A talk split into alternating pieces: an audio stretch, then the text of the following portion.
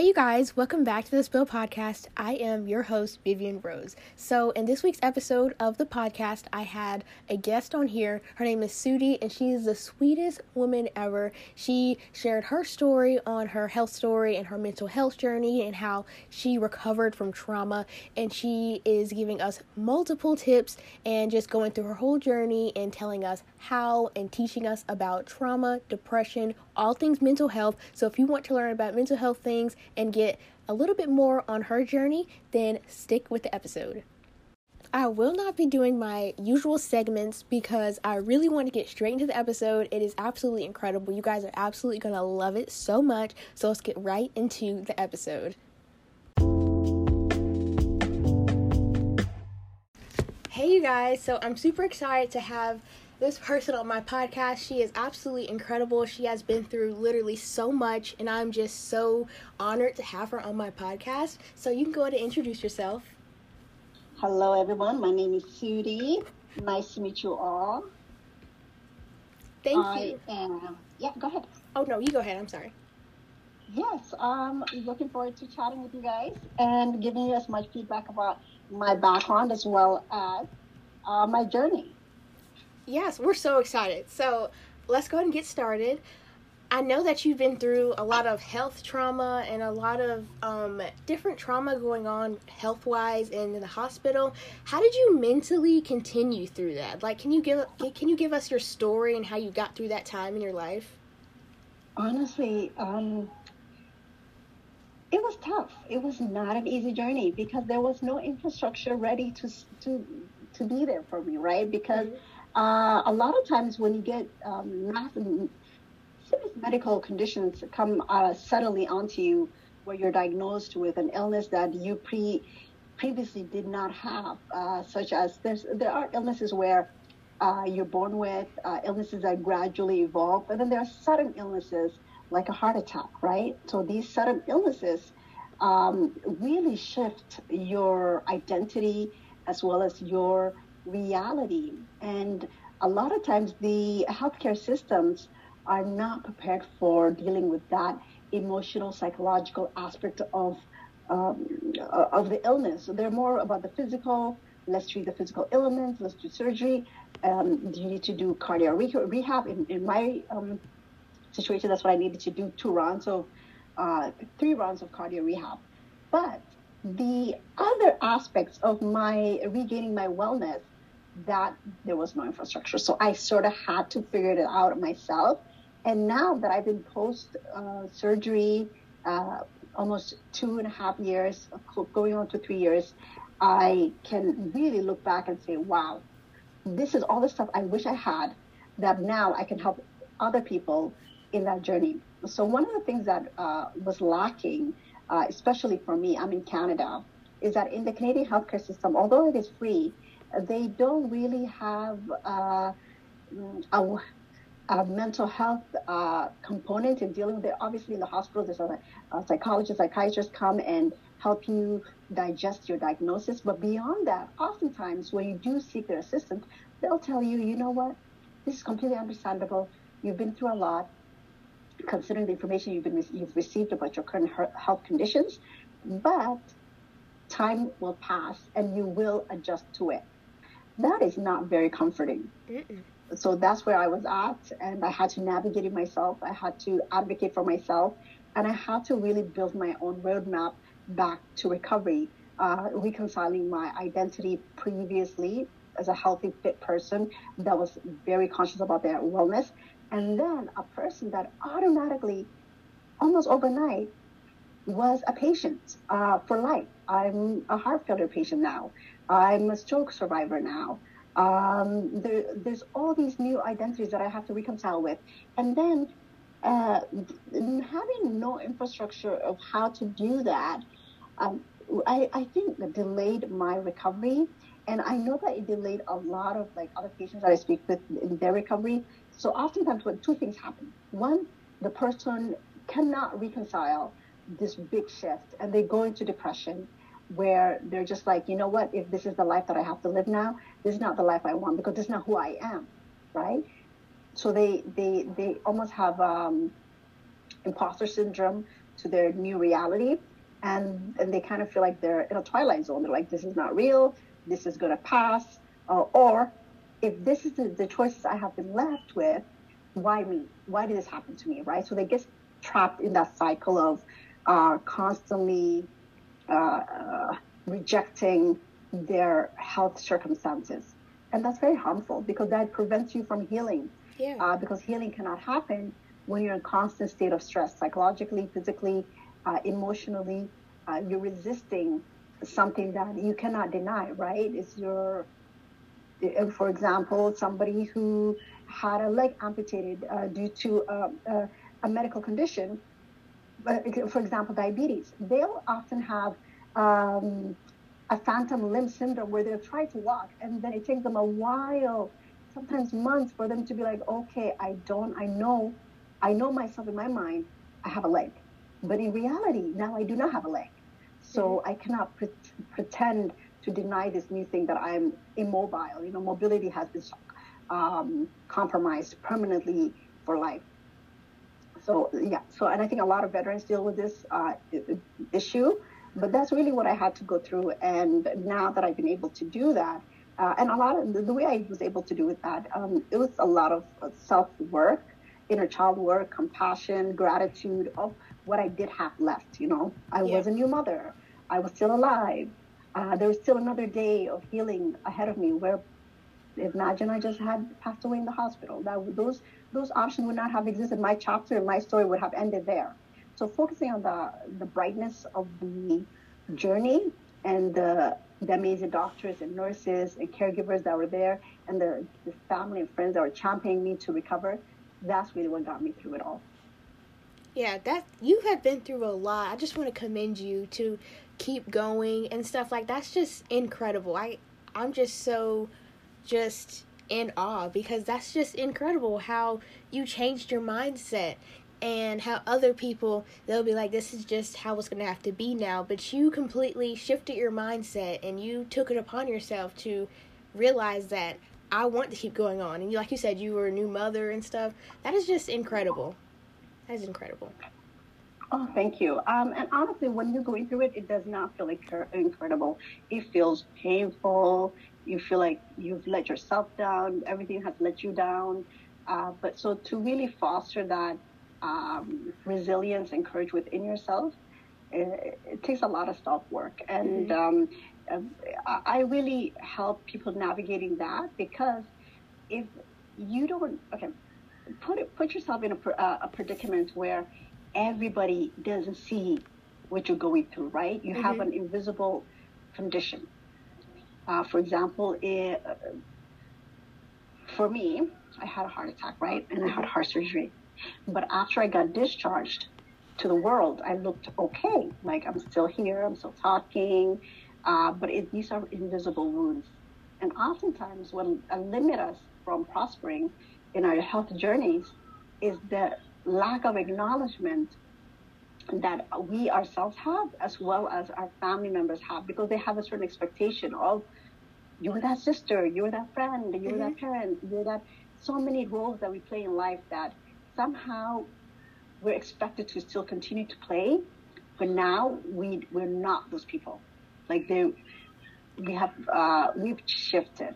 It's like a it's like a imagine you're an actor, you've been given a role, but later on you come back to play the role. Everybody expect, uh, is, uh, expecting you to do your monologue, but imagine you don't speak the language anymore. And it was like, huh? This is, you're supposed to do this. This is what you've been put in this position to do. Mm-hmm. But you're like, um, I have memory loss, you know? And that happened to me when I had my strokes. I just, my vision was compromised. I went blind temporarily. I went deaf temporarily. Um, and then the impact of the strokes. So it felt like that. Like I was an imposter to my own reality of the life that I had built up to live. And then now I couldn't because I have all these other challenges that I now have to reconcile, like I was saying. Mm-hmm. That's that's really scary. I'm I'm so glad you made it because then you wouldn't be able to live the life that you wanted to. I'm just so happy that you made it because that sounds like a lot to go through, not just physically, but mentally. I know it creates a lot of trauma inside of you. And that actually leads into the next question How would you describe trauma and what it does to us? Oh, wow. Uh, trauma robs of robs the individual of joy. That's really, in essence, would regardless of what form of trauma an individual goes through, in essence, what that person has been robbed of a peace of mind. Mm-hmm. So that for me, that's if I could capture it in just a, such small sentences, that was that's what I would say. And when you talk to people that have so many different kinds of traumas, so um, it's not something that is generically uh, generic label that everybody could use because it is so individual. The way two people could be in the same car get into an accident, but the way they're affected, physically, psychologically, emotionally, uh, is permanently is like permanently lasting difference. Because even your recollection of the reality of that you went through this event is different. Will will change in time. Sometimes you'll you'll rem- you'll have flashbacks. You're like, what? Like you you have new um, synapses in your brain uh, you'll have stress um, muscle cramps. You, there's so many ways that the person uh, stores trauma uh, in the body and in the mind that you can't. There's no way that uh, you could just uh, generalize trauma as a uh, an umbrella that covers everybody's experiences. And I think that's why trauma work is so hard and and it's, it's so difficult to navigate because even if the experts, the psychologists and the psychiatrists, people that have gone to get credentials in supporting individuals in these, in these journeys, cannot effectively do it without acknowledging that I cannot walk your shoes. I cannot uh, mm, help you address emotional things that are so minute and so personal and have a historical context because everything is within context. And when you try to remove things out of context and just say, oh, talk about it, write about it, and um, visualize it, that is very difficult to do because it doesn't acknowledge the subconscious capacity of your mind to store all these things, right? Mm-hmm. Yeah. I completely understand that. Like, they can try to help you as much as they possibly can, but at the end of the day, they didn't go through what you went through. And that makes a whole lot of sense because they do go to college and stuff for that, but they can't walk your shoes like you were saying on what you've been through. Well, can you explain yeah. to can, can you explain to us like how would you recover and try to heal from trauma? Um oh my goodness, I have a whole course in this. It's very difficult. And the reason it's so difficult is because first we have to go outside have like a third perspective on the context that it happened in, right? Mm-hmm. Once you have context of how it all happened, then you have to put yourself in a way that you're not emotionally triggered to process it. Um, and there's a way to do this, and, and, that's how I was able to do it for myself, and I helped other people do it. Uh, once you do that, then you have to chip away, uh, like you would mm, train a muscle to say, today I will only accept this level of discomfort, right? Mm-hmm. Because if you say, I'm going to take everything on, I'm just going to um, stew in the feelings and the emotions and the events that happened, you'll go into shock. Your body will literally go into shock. And sometimes the shock that it goes into is not uh, visible to the person who's going through it. Uh, this could this could like present itself in insomnia, uh, body tension and body pains, uh, other illnesses, like it'll exacerbate to another illness. Then you're dealing with that illness and deal, dealing with like, oh, why do I have now an autoimmune disease? Oh, now why do I have joint pains? And but underlying all of that is the trauma that's still locked in the body, right? Mm-hmm. So once you do that, and then you have to look at the people and the context that this all happened in, and you have to pick out supporters in that journey and then that is, is quite a process. Uh, I don't think it's something that we could encompass in this conversation, but it, I, I would say is it, it, takes time, but the time is not encapsulated in like days or months or something. It's sort of like a uh, a mind thing where you're you get to a point where your mind you don't even realize that it changed. Like things that triggered you don't no longer trigger you, because you always do the emotional work on it. Mm-hmm. Yeah, Mhm. when you were when you went to like your um, doctors and hospitals, did you have to go to multiple different doctors to get help? Oh yeah, because um, one, I had to go see like a, a neurologist for the strokes and the events of that. Then I had to so go see um, a cardiologist for for the heart and the heart attack, Mhm. and then I had to go see other doctors because of the the, the cardiology. There's different layers of special specialization, right? So Mhm. initially, I was seeing an intensive uh, cardiologist that only specialized in LVADs, which is a left ventricular assist device. Mhm. It's a device that is basically uh, artificial heart in essence. It takes over the pump of your heart. Um, it doesn't. Um, you don't have a pulse. You don't have a heart rate like a like your heart doesn't palpitate. It just frozen there in your body. So then, I was under their care for a while. Then I saw. Um, now I'm seeing a heart failure cardiologist. It's a different specialty in the cardio- cardiology journey.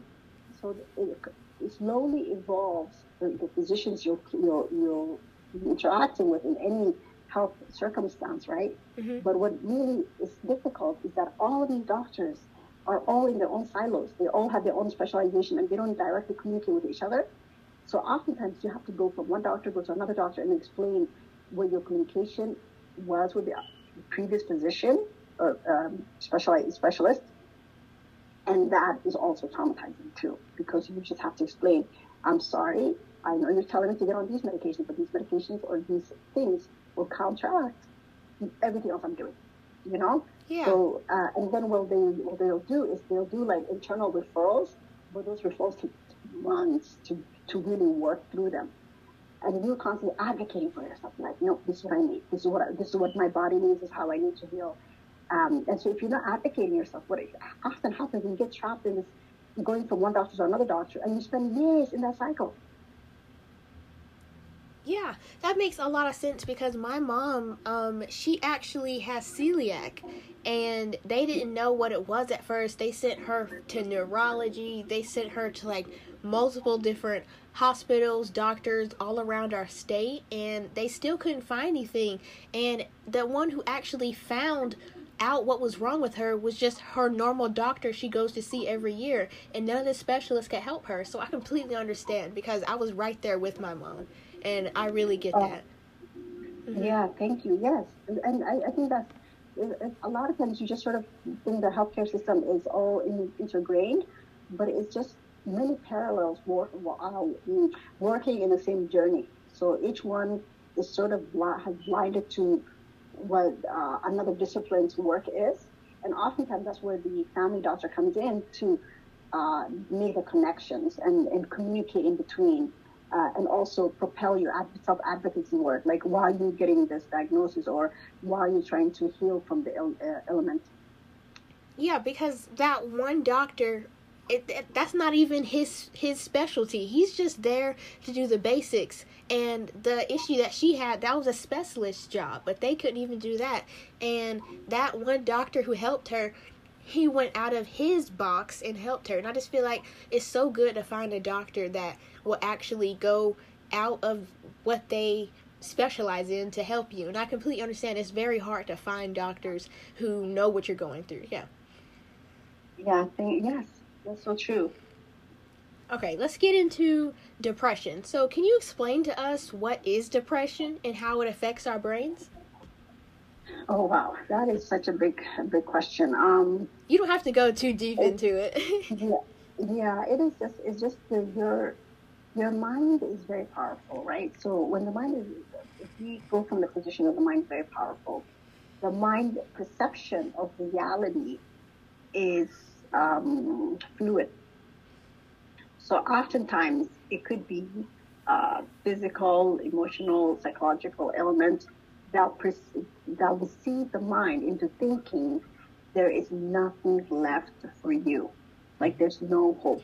And can you imagine waking up and being told, uh, in a hypothetical, like metaphorical sense, that you're you're in a you're in a room, there's nothing in that room, and somebody comes in and tells you you will never leave this room. You know that shock, like that shock of like, what? What Yeah. do you mean? That's scary. You had a full life. Yeah. So the, the mind does that to you when in depression. So it takes away all your hope, aspirations, um, and oftentimes because your sense of reality is compromised, um, it, it is very hard to work out of. And a lot of times the the, the specialists that w- are supposed to be there to help you go through it or support you support you through that journey, they themselves have never gone through it. Hmm So they're giving you information and anecdotal research data of how to get through depression. Um, but for the person that's in it and that's living it, it doesn't make sense. Like that is it is ineffective to say the least. Yeah. Yeah, I get that because I went through a depressed period and it really is scary and it feels like no one can help you because you're you feel so far in and I completely get that. Yeah. Can you Yeah. Yeah. Can you can go ahead. No, no, no. I was gonna. I was waiting for your. Okay. Um, just acknowledging your statement. So true. Yeah. How does isolation make depression worse to you? Hmm. Eh, Well, you know what? It depends on the person, right? So Mhm. some people they're introverts, and some people are extroverts, right? And some and, and a group, a huge group of people are both. So when you're uh, in that isolation, what happens is that there is no break. You, the, yourself, your negative self-talk that's keeping you uh, in the depressed state perpetuates, and there's no break from it because you are alone with it all day, right? But when Mhm. you are not in isolation, you interact with other people. Even when it's like temporary, like I know it's temporary, but you get uh, ideas and and communication with a, an outsider, like an outside human being or an outside body, and that those brief moments where you have a break, it allows your mind to rest and think of, uh, oh, actually, I have hobbies. I actually have things that I enjoy. Um, not everything is bad, right? So, and then those brief moments of that thinking uh, ignite the um, the motivation and the relax your muscles and your mind, like your, your brain as well, uh, to to to make new synapses, like new healthy connections within itself, to get you out of the depression. hmm Yeah. How would you go about um, trying to get on the road to recovery from depression? It's, it is very difficult. Um, it is very difficult because it is so person specific. It's not something that I could say for do A B C D and you'll be out of it because the context of why it initially happened and the suppressed emotions that initially caused it to happen needs to be first addressed. hmm Yeah, and I I get that. Yeah, because it, what you just said is what a lot of people learn in therapy. How a lot of people are different, and it really depends on how you got into it in order to know how to get out of it. Yeah, that makes a lot of sense. Can you um, explain to us the courses that are available on your website about building courage and stuff?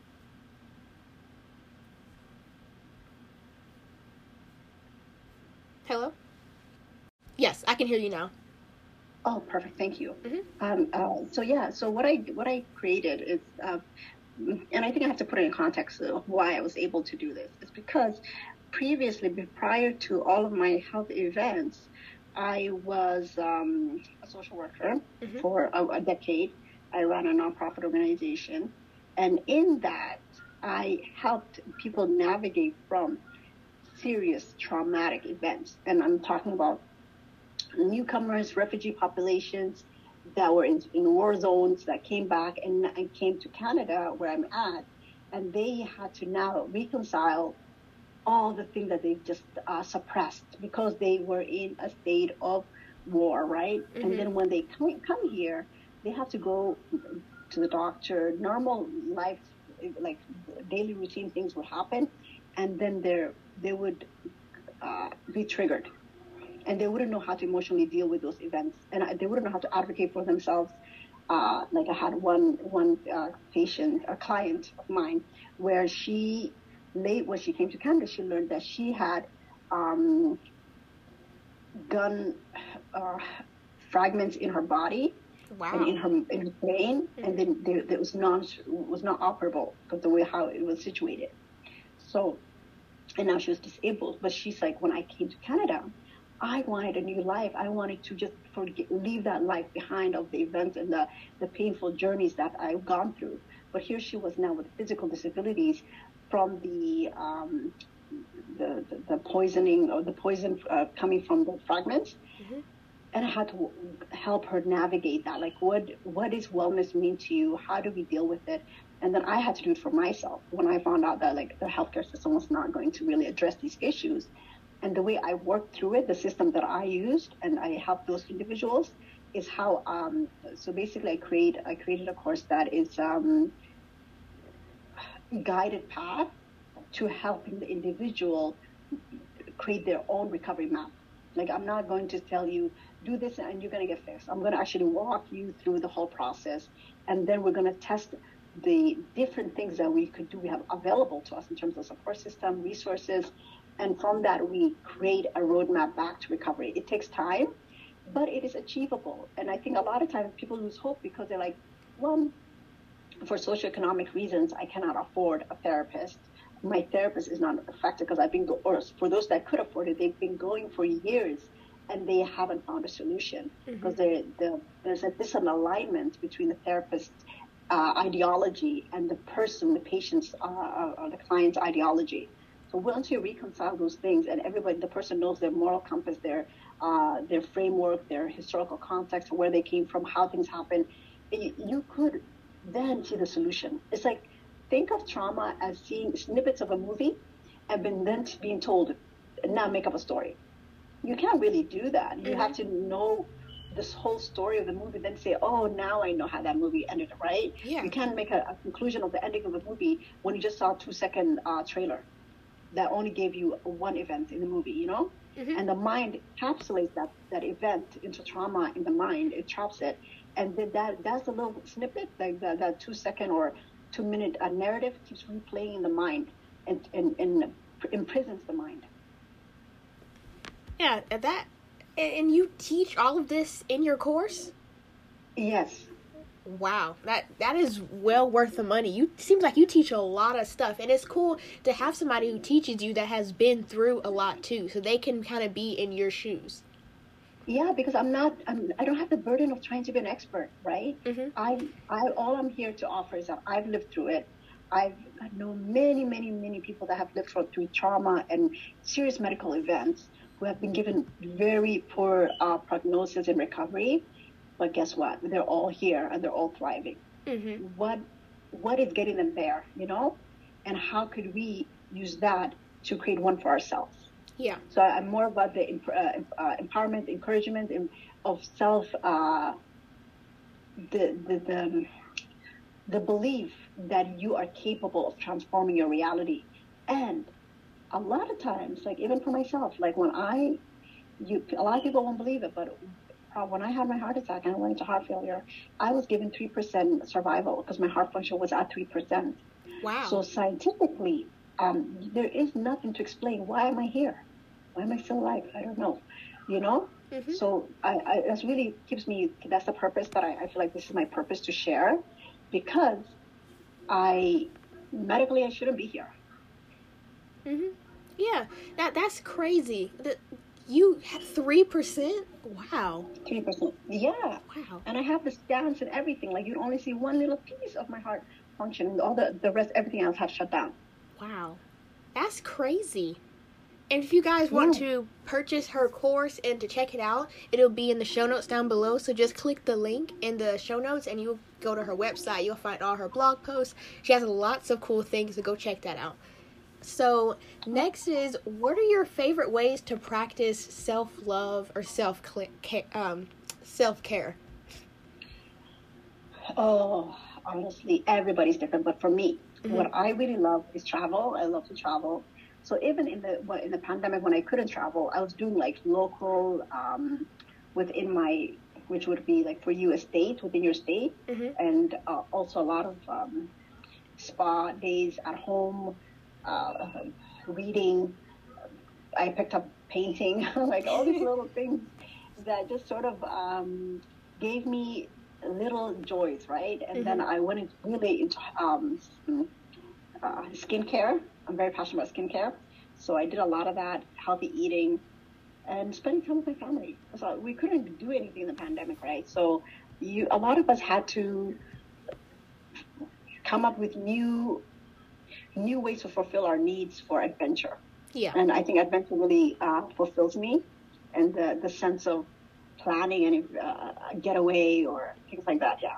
Yeah, I love to travel. It's so fun to see a different environment than what you see every day. Yeah.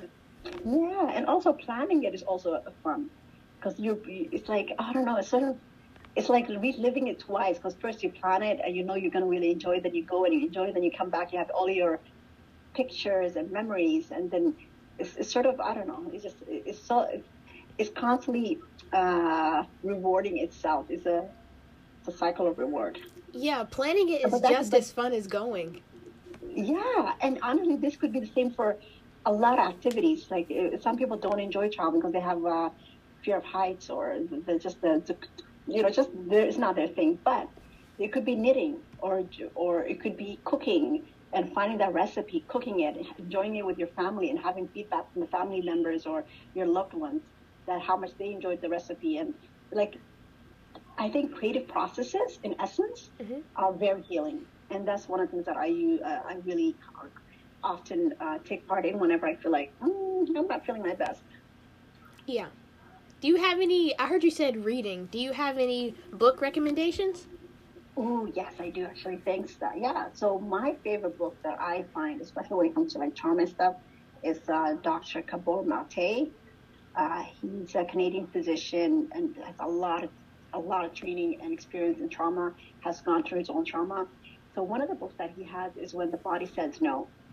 So oftentimes, especially as uh, in, in women and men as well, but uh, predominantly for more for women, I think, because uh, we're much more inflicted with this challenge where Mhm. we feel something's happening in our bodies and we just kind of ignore it. We just think it's going to pass, or we have an ache and we sort of say, oh, we're too busy to go make a doctor's visit or investigate this a little bit more. Uh, so he really talks about how you first listen to your body, and your body is your first um, warning signal that you should be taking care of yourself a little bit more. Mm-hmm. So that that book, uh, when the body says no, is really one of my favorite books. It sounds like a great book. I'm gonna have to read that. Yeah, you, it's an enjoyable read too. It's, it's not a very dry scientific book, uh, so I think you would enjoy it. Okay. Now, is there anything else that you wanted to add about mental health or your story or anything?